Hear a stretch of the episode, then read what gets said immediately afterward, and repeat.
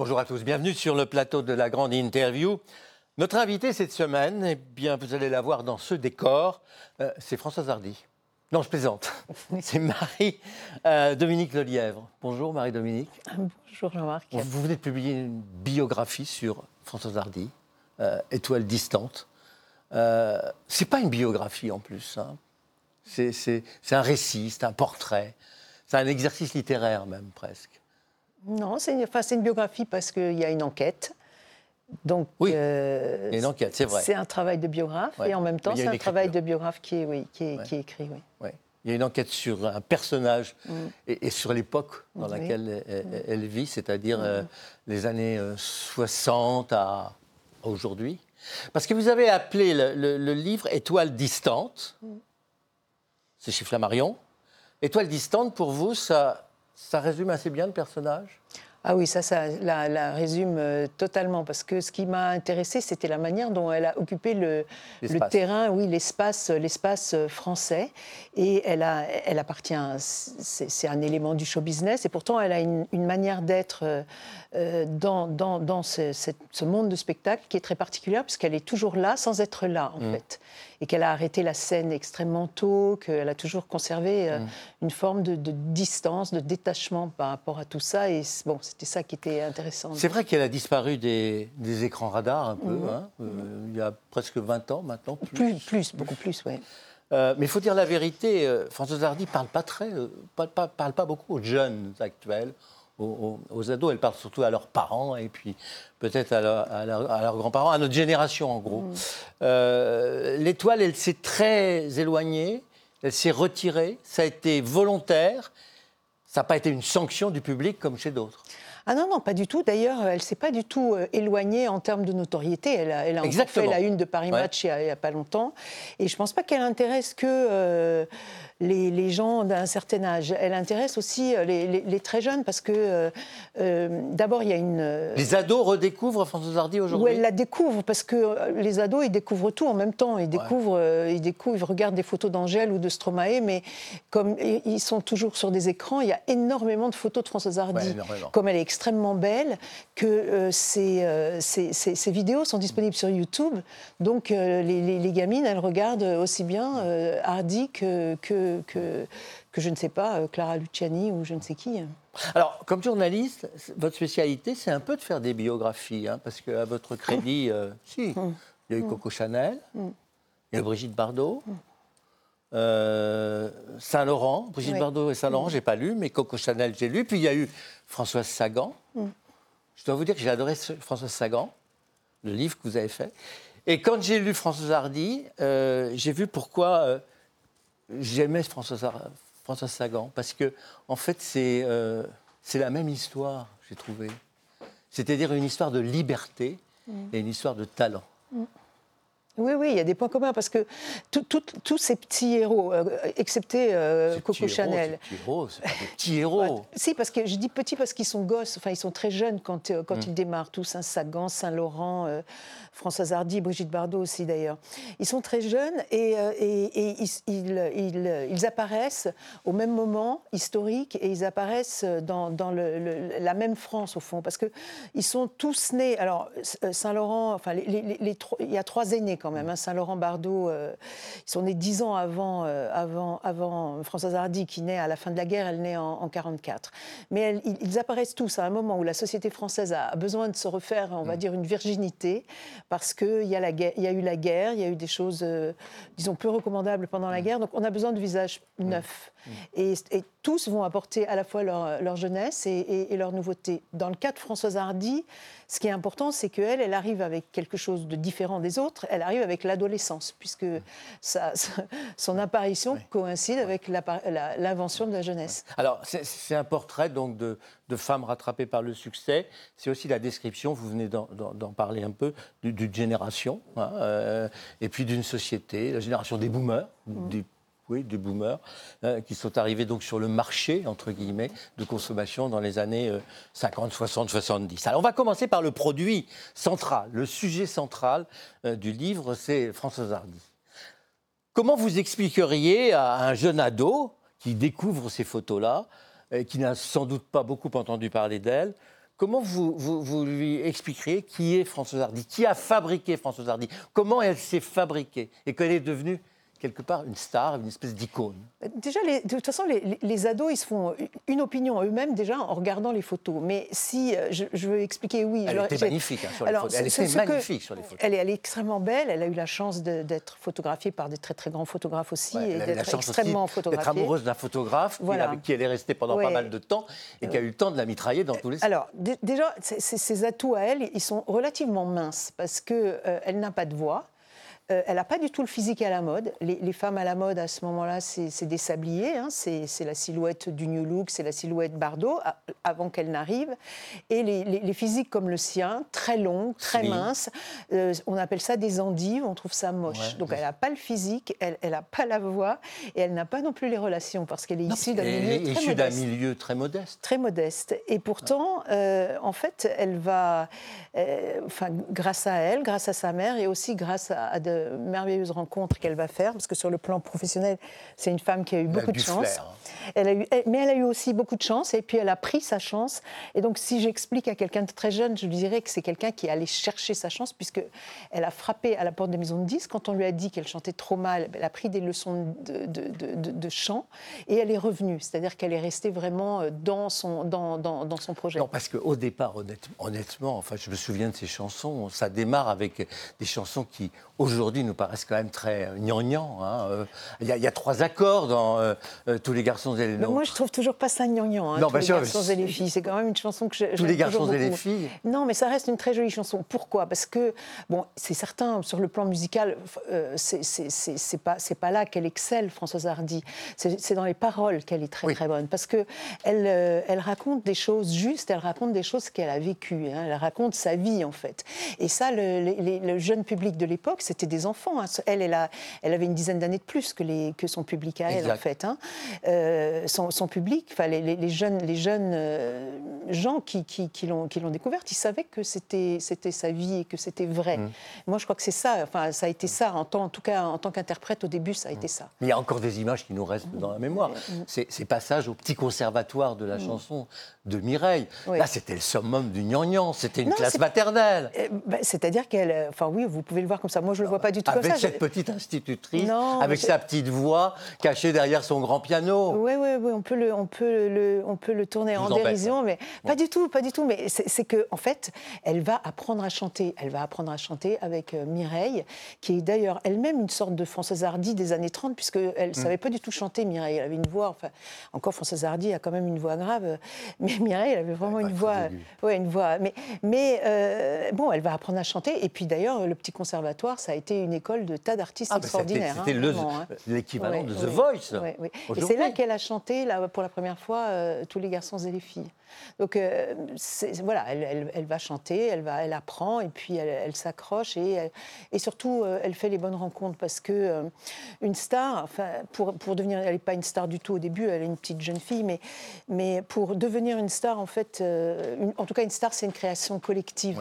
Et là elle a fait, elle a rencontré le bon directeur artistique, elle a eu un fiancé photographe Jean-Marie Perrier, qui avait les bonnes connexions puisqu'il était photographe pour un journal pour ados qui venait d'être lancé. il y avait Daniel Philippaki derrière, qui était un peu le pape du showbiz à l'époque. Exactement, il y avait Philippe Aki Avec une euh, émission phare, Salut les copains, oui, à Europe 1. Voilà.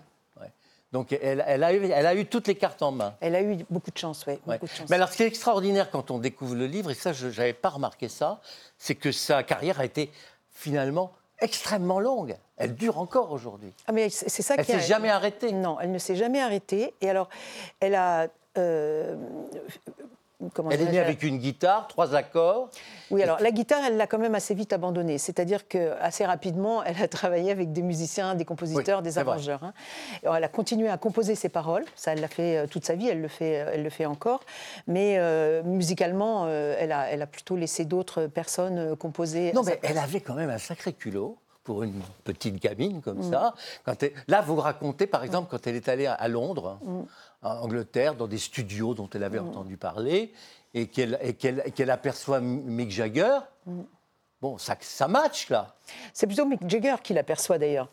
C'est Mick Jagger euh, qui, flash dessus. Oui, oui, c'est vraiment. Non, ce que je raconte dans le livre est, vrai. C'est lui qui a, qui, a, flashé sur elle. Alors elle, elle, l'avait vu en, elle l'avait vu avec Jean-Marie Perrier. Ils étaient allés le voir dans une petite, enfin voir les Stones dans une petite salle à, Londres. Hein. Les, Stones au mhm. début, ils passaient, c'était des, c'était des étudiants. Hein. Ils passaient dans des petites, des petits. Bon, et après lui, il est venu en studio l'écouter et il a été épris d'elle. Il l'a dit. Hein. Et en fait, je pense que non seulement il, il l'a trouvée très belle euh, physiquement, mais je crois que plus encore, vous savez, Mick Jagger, c'est une sorte de vampire. Quand il y a quelque chose à prendre quelque part, il le prend. Or, elle, elle avait une caractéristique euh, dont on n'a pas parlé, mais qui est qu'elle est, très androgyne. Et hum, elle est une espèce de garbo, en fait, hein, une garbo des années 60, mais une, garbo. Et, et, je pense que cette androgynie qu'elle avait énormément attiré Jagger et qu'il l'a adapté pour lui-même aussi. Parce qu'au début, il n'est pas androgyne comme ça, Jagger. C'est quelque chose qu'il a acquis. vous pensez-vous que, l'image, c'est ce qui, ce qui apparaît, l'image de, de, Mick Jagger euh, aujourd'hui, même encore, oui. est, hérité de ça. C'est pas la seule chose. L'autre chose, l'autre aspect aussi dont, que je raconte dans le livre, c'est que euh, Françoise Hardy, elle, à l'époque, elle compose et, elle écrit ses, chansons. C'était très rare. Euh, aujourd'hui, ça paraît banal. Très rare. Il y avait Brassens, il y avait Barbara, chez les gens il y avait très jeunes, il y avait tout oui, ça. Oui, mais ils n'étaient pas de la même génération. C'était des gens de, de, café qui avaient commencé, euh, qui avaient commencé dans les. Elle, c'était différent. Et en tout cas, dans, dans les jeunes artistes de, pop, ouais. Dans les jeunes artistes de pop, il y avait, ça n'existait pas. Et notamment les Stones, à l'époque où elle, les rencontre, ne sont pas des gens qui composent leurs chansons ni leur musique. Hein. Ils interprètent des blues. C'est des bluesmen et ils font que des reprises. Et d'ailleurs, ils ont déjà enregistré un premier album, mais un album de reprises. Et leur manager les pousse à, à composer, parce que d'ailleurs les Beatles euh, le font. Et il leur cite en exemple Françoise Hardy. Ah et puisque, comme ça. Voilà, puisque Françoise Hardy peut, bah, eux aussi peuvent. Et ils les enferment dans une cuisine. Ils enregistrent une chanson qui va s'appeler As Tears Go By, d'ailleurs qui refuse d'interpréter parce que c'est une balade et ils la trouvent comme vous, gnang Et donc, ils la donnent à Marianne Faithfull. Ouais. Et après, ils l'ont interprété. Oui, je raconte ça. Et, voilà. Marianne Faithfull, qui physiquement était une imitation au début. Au début, Elle sortait du même moule. Au début. Non, c'est le manager aussi qui. C'est le même manager. Parce qu'en fait, les managers, Jacques Folson, il faisait la même chose. Ils, se copiaient tous les uns les autres. Ils, adoptent, ils adaptaient des, formats qui avaient marché dans d'autres pays. Donc ils essayaient de voir les recettes et puis ils copiaient les recettes. Puis après, chacune de ces, de ces artistes, elle, elle, en a fait quelque chose de perso. Comme au départ, les Stones euh, composaient des blues, ils voulaient, ils voulaient chanter comme des bluesmen noirs américains. Bon, ils ont inventé la pop anglaise voilà, ça s'est produit un peu Alors, comme ça. Je vous arrête, on se retrouve dans, un quart de seconde et puis on va mm. continuer sur mm. les secrets de fabrication mm. d'une star finalement. Hein, parce qu'on est là dans l'atelier. quoi. Ah oui, hein, celle-ci. On se retrouve dans une minute après.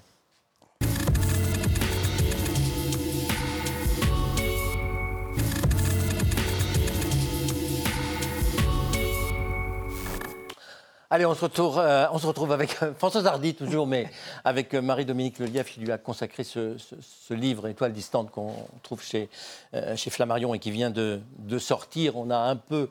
on a parcouru, survolé là, très rapidement ses débuts, mm. très vite, et, vous décrivez et vous, vous le montrez finalement qu'elle que, ne s'est pas fabriquée toute seule. Quoi. Mm. Mm. Il y a toute une équipe qui, qui s'en est occupée, qu'elle a choisie sûrement mais euh, c'est extraordinaire. On est, on est quasiment dans, dans, le, le, début de l'industrie du, du, showbiz et du, et du disque. Oui, tout à fait, parce qu'en en fait, elle est allée, quand elle s'est présentée, elle est allée chez Vogue, qui était euh, le label qui avait euh, enregistré Johnny Hallyday. Johnny Et pourquoi? Parce qu'elle s'est dit, mais il chante super mal, donc moi j'ai mes chances. Et c'est vrai que, non, non, non, c'est vrai que Johnny Hallyday, si vous réécoutez ce que j'ai fait, ses premières chansons, il chante mal. Il a appris, hein. après il est devenu un très grand interprète, mais au début il chante très mal. En fait, et donc il avait été découvert par un homme qui s'appelle Jacques Wolfson, qui a également découvert Françoise Hardy et plus tard Jacques Dutronc.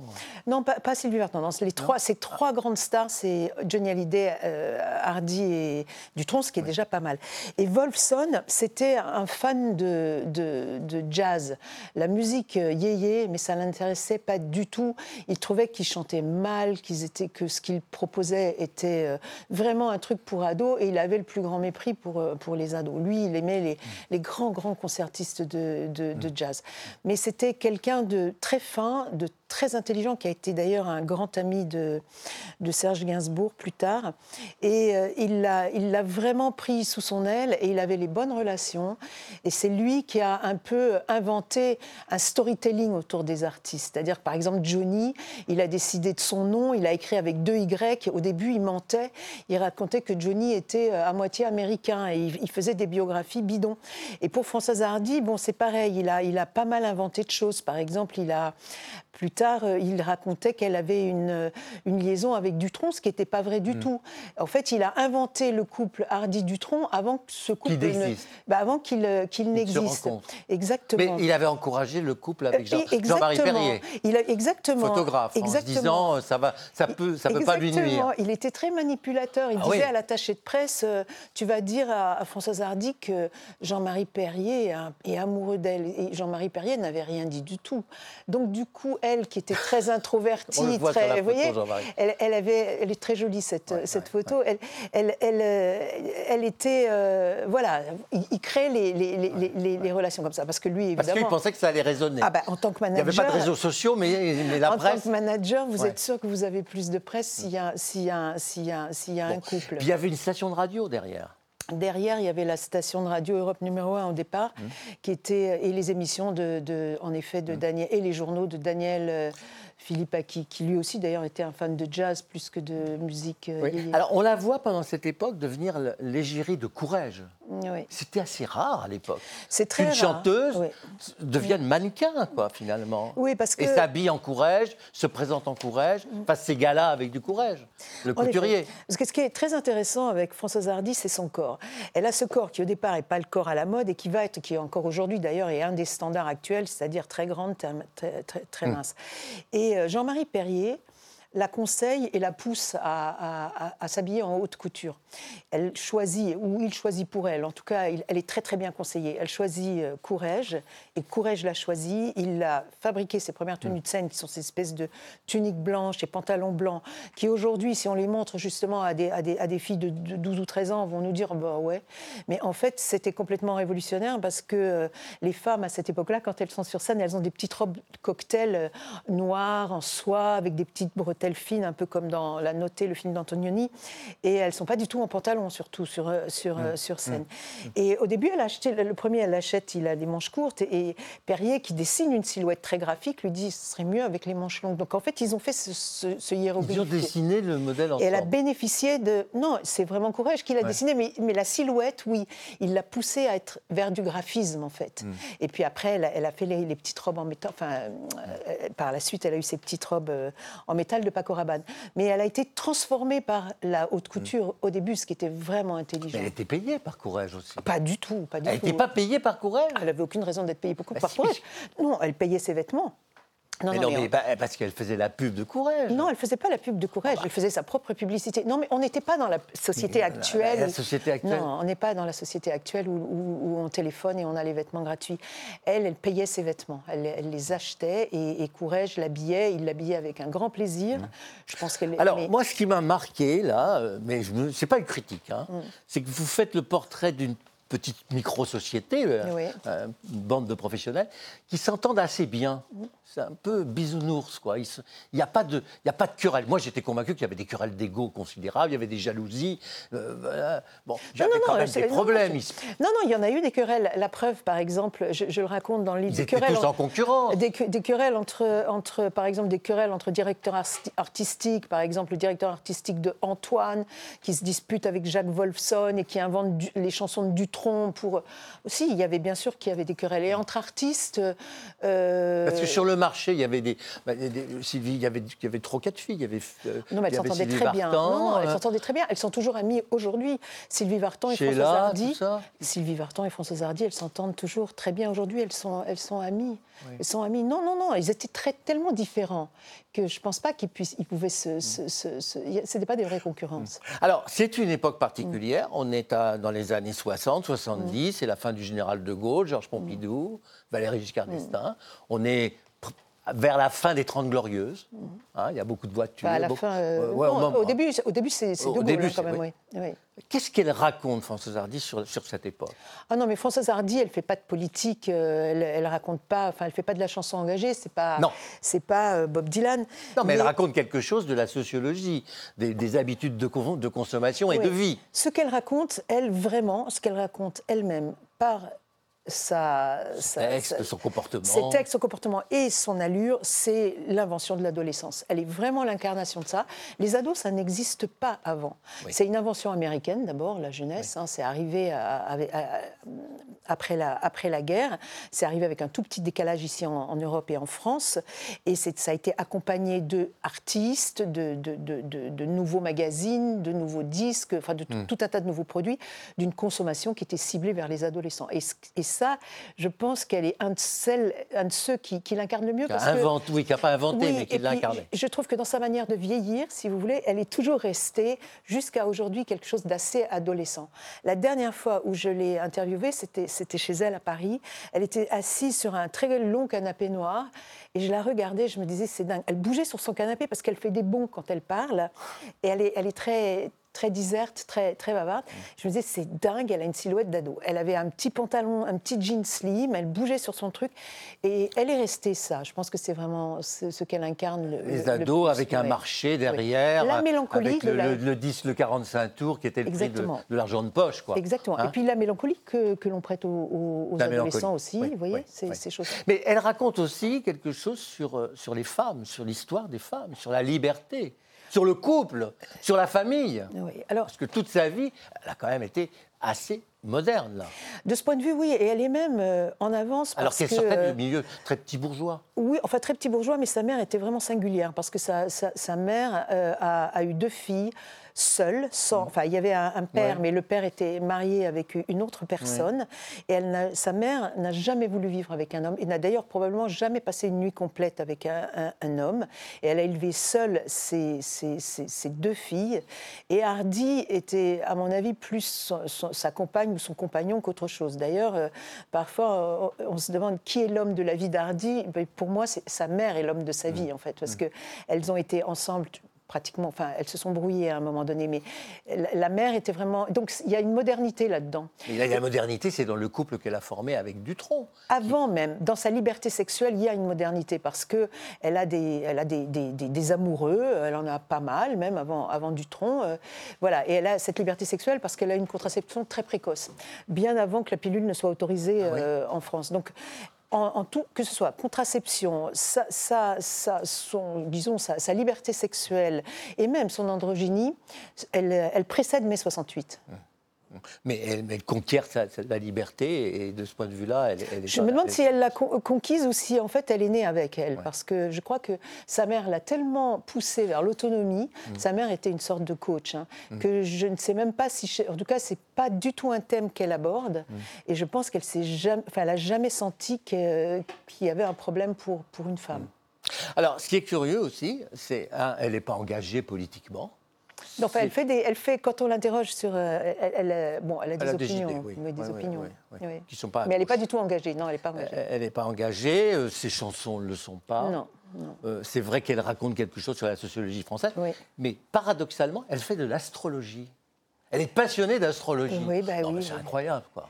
Bah oui, mais enfin bon, chacun, euh, chacun ses tocs, je dirais. Chacun ses tocs. Non, mais je non, je sais pas Mais ça vous a pas, ça vous a pas surpris? Ça vous a interpellé quand même. Non, parce qu'en en fait, elle a toujours été euh, passionnée ça. par ça. Ouais. Elle a pris des cours avec de très grands astrologues. Pour faire le livre, justement, j'ai interviewé à la fois ces astrologues à elle, et puis bon, le, le plus grand, euh, qui s'appelait euh, André Barbeau, est mort, mais j'ai interviewé sa, sa- sa nièce, qui est elle-même astrologue. Je pense que c'est quelqu'un qui a, qui a une, une sorte de, Françoise Hardy, hein, une sorte de quête spirituelle. Elle l'a cherché du côté de l'astrologie, elle l'a aussi cherché en astrophysique. Elle est passionnée d'astrophysique. Donc elle a, elle a voilà, une espèce de quête comme ça qui, qui, qui est allée dans des directions C'est assez, quoi assez C'est sa façon de croire en Dieu? D'abord, vous savez, elle est, elle est croyante, Françoise Hardy. hein. Elle, était, elle était catholique au début, catholique pratiquante au début de sa carrière. Elle l'est plus euh, aujourd'hui. Il y a un énorme Bouddha dans son, dans son salon, mais, mais c'est quelqu'un qui a la foi, oui, incontestablement, oui. Elle, a eu un fils, qui, Thomas Dutronc. Thomas Dutronc, oui. Qui est quand même plus son fils à elle que celui de, Thomas Dutronc. Par la, de la chanson, par la perfection musicale, par le point. Non? Vous savez, je, elle l'a éduqué. Bah, elle a à la dure. Euh, euh, à la dure, non. Ah, non, non, non, je ne crois pas qu'elle était une mère dure. Non, non, je ne crois pas. Je pense qu'elle a très été rigoureux au niveau ah, intellectuel. Oui, rigoureuse, oui. Non. En fait, Thomas Dutronc, si j'ai bien compris, parce que je n'ai pas écrit sur Thomas Dutronc hein, du tout, hein, mais ce que j'ai cru comprendre de lui, mais là je peux me tromper, c'est qu'il a été élevé et par sa grand-mère, qui avait élevé aussi Françoise Hardy, mm. par sa mère et évidemment aussi euh, par son père. Et lorsque lui, en tout cas, s'exprime, on a l'impression que les deux euh, ont une grande influence sur lui. Je n'ai pas fait d'enquête sur Thomas Dutronc. Mais c'est formidable comme, comme trilogie, comme mm. famille, quoi. Mm. Même, pour, même pour le spectacle et même pour le showbiz. En tout cas, pour le showbiz, c'était épatant, oui, ça c'est hein sûr. Ça a marché. Elle, est, elle, est, riche, euh, Françoise Hardy. Une carrière aussi longue, avec l'écriture, les droits d'auteur. Écoutez, je, ne pense pas qu'elle ait la fortune de Bernard Arnault. Euh, et même peut-être qu'elle n'est pas dans les 300 fortunes ou 500 du magazine Challenge. Mais évidemment, je ne pense pas non plus qu'elle soit dans, dans, le besoin. Mais elle a, à, l'exception de tous les garçons et les filles, elle n'a pas écrit beaucoup de tubes. Hmm. Donc je ne pense pas qu'elle ait non plus euh, une fortune colossale. Elle est remplacée aujourd'hui, Françoise Hardy? Non, elle n'est pas remplacée. Non, je ne pense pas qu'elle soit remplacée, mais, mais bon, il y, a plein d'artistes qui sont. Alors c'est différent, ils sont un peu différents, euh, mais il y a d'autres artistes intéressants et dans la même, je trouve, dans la même famille. Je trouve que Stromae, par exemple, et Angèle sont un peu euh, dans, la même famille. Mais ils sont, euh, bon, c'est d'autres, schémas pour eux. Marie-Dominique Lelièvre, je recommande son bouquin. C'est chez Flammarion. passe vraiment un bon moment. Oui. Françoise Hardy, Étoile distante on a essayé un peu de, rapprocher. Là, de rendre moins distante. Une demi-heure. Merci beaucoup. L'émission est terminée. Euh, on la retrouve à l'antenne, bien sûr. Euh, on la retrouve en rediffusion et on la retrouve sur les réseaux sociaux, en replay, sur le site internet euh, rtfrance.tv. Marie-Dominique Lelièvre, merci. Merci et à bientôt. Merci Jean-Marc.